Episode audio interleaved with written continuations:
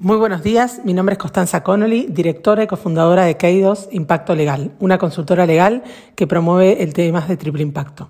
Agradezco muy especialmente a Microjuris por la invitación a participar de este podcast que, tratará el tema del el rol del directorio en lo que tiene que ver con el abordaje de los temas ambientales. Los temas ambientales alineados a la A de estos factores ASG que todos conocemos, ¿no? Y el rol del directorio y la gobernanza es una cuestión estratégica empresarial en este momento en todos los directorios. Primero porque es importante tomar medidas oportunas, positivas y decisivas en lo que tiene que ver con el cambio climático. Vamos a abordar cinco pasos claves para los directores, pero es importante esto porque es un imperativo del negocio. Hoy hay oportunidades de negocio hacia esta economía de una transición cero en carbono. También porque los riesgos empresariales están cambiando. El riesgo del cambio climático es ya un factor de los principales 10 riesgos que hay en este momento para las organizaciones. Ya no es solo las cuestiones financieras, lo climático ha pasado a ser trascendental. Una empresa y sus productos podrían llegar a ser obsoletos si no responde con la suficiente rapidez a la demanda y a la tecnología que requiere lo que está sucediendo alineado con el cambio climático. A su vez, en lo que tiene que ver con la regulación y la legislación, las empresas están cada vez más obligadas, por ley, a estar preparadas por el cambio climático y también para reportar ¿no? o informar. Conocemos todos el grupo de trabajo sobre divulgación financiera relacionada con el clima que trabaja fuertemente en estos temas.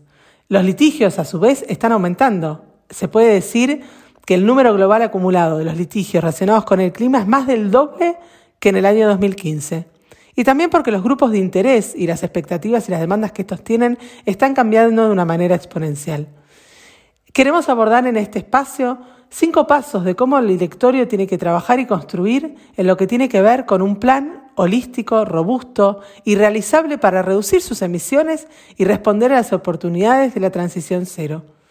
El primer paso claramente es garantizar una correcta supervisión de este tema por el directorio, ¿no? El compromiso por el directorio en esta temática. Se requiere que los miembros del directorio tengan conocimiento, generen una transparencia en su cadena de valor y un cambio para ver la acción climática como un cumplimiento, un imperativo estratégico fundamental de las organizaciones.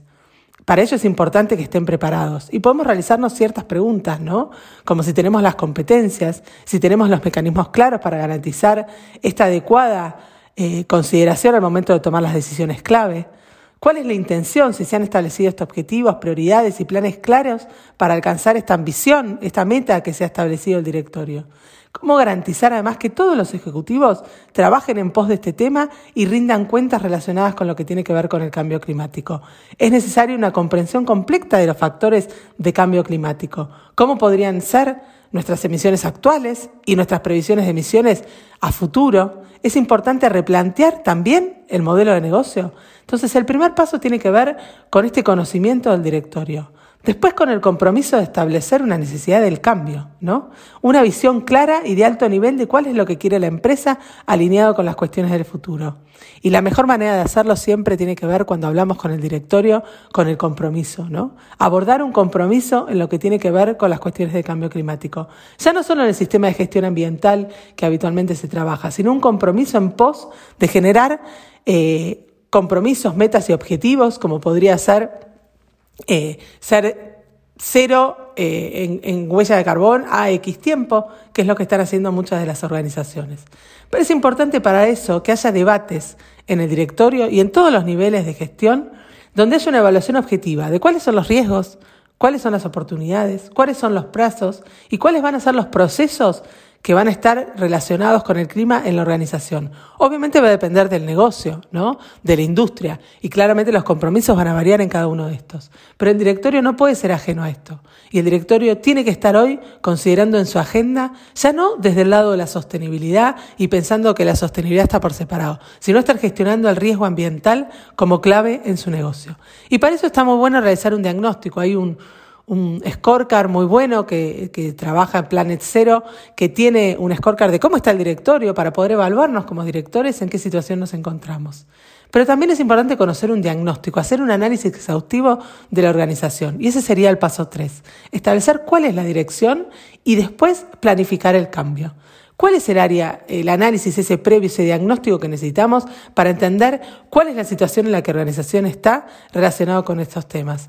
¿Y cuál es el horizonte de planificación? Y la planificación tiene que ser a largo plazo. Podemos estar hablando de más de 10 años. Y a la luz de este análisis poder establecer cuáles son las oportunidades, como decíamos antes, alineadas con el cambio climático y beneficiarse de ellas, o poder analizar los riesgos y adaptarse a esos riesgos y poder evaluarlos, o modificar, como decíamos antes, lo que podría ser el modelo de negocio.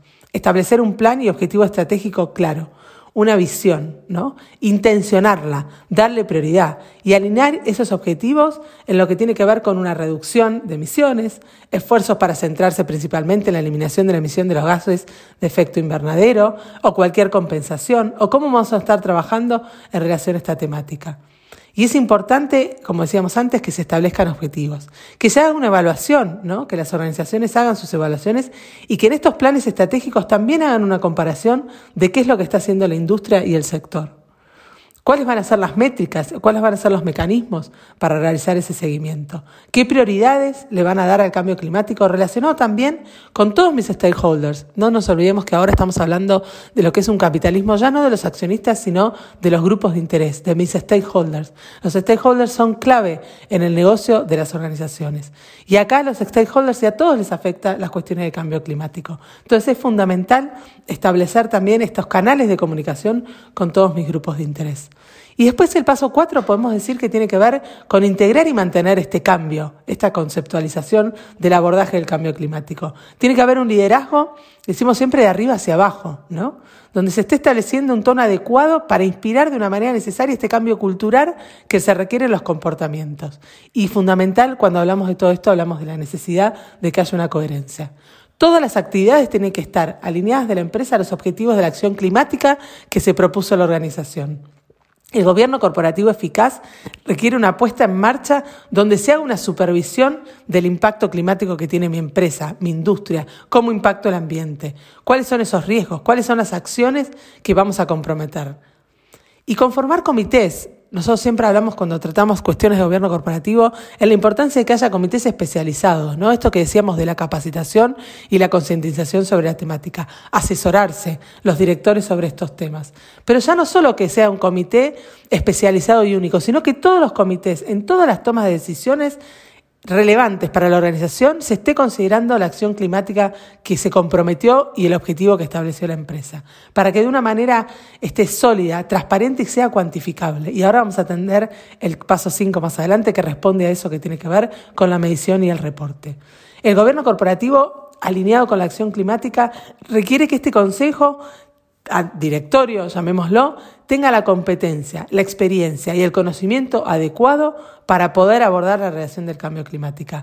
Y esto es muy importante porque hay varios artículos, recientemente uno del Financial Times, donde hay bajos niveles de competencia en los directorios para abordar estos temas. Es profundamente necesario abordar y trabajar en estas temáticas, pero ya no solo desde un sentido de que cuando le exige la ley, y esto es lo que queremos abordar cuando hablamos de directorios comprometidos con la acción del cambio climático, sino que hablamos de un negocio, hablamos de oportunidades, hablamos de un sentido comercial, más allá de lo que exige la ley y las regulaciones propias. Es necesario la apropiación la responsabilidad y los objetivos de acción climática dentro de los directores. Pero eso se va a lograr si el directorio está comprometido, si el directorio hace ese cambio cultural dentro de la organización. Y para eso se requiere también, si yo establezco objetivos climáticos, objetivos de rendimiento o incentivos. O sea, yo tengo que poder incentivar a todos y cada uno de los miembros de la organización, los colaboradores, que trabajan en pos de estas cuestiones. O sea, yo tengo que poner en su rendimiento en sus consideraciones, en sus evaluaciones, que la acción climática y los objetivos establecidos sean parte de ese resultado. ¿no? Y es importante reforzar nuevamente lo que tiene que ver con la comunicación y el compromiso de todos los grupos de interés. Todos los grupos de interés clave, ¿no? Obviamente que cada una organización tiene su propio eh, mapeo de sus grupos de interés. Y por último, y fundamental, lo que tiene que ver con controlar y optimizar.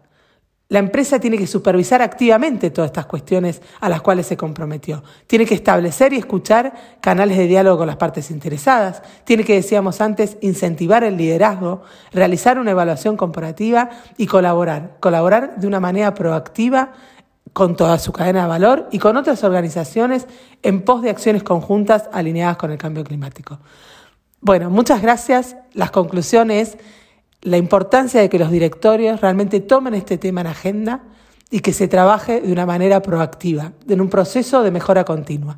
Muchas gracias.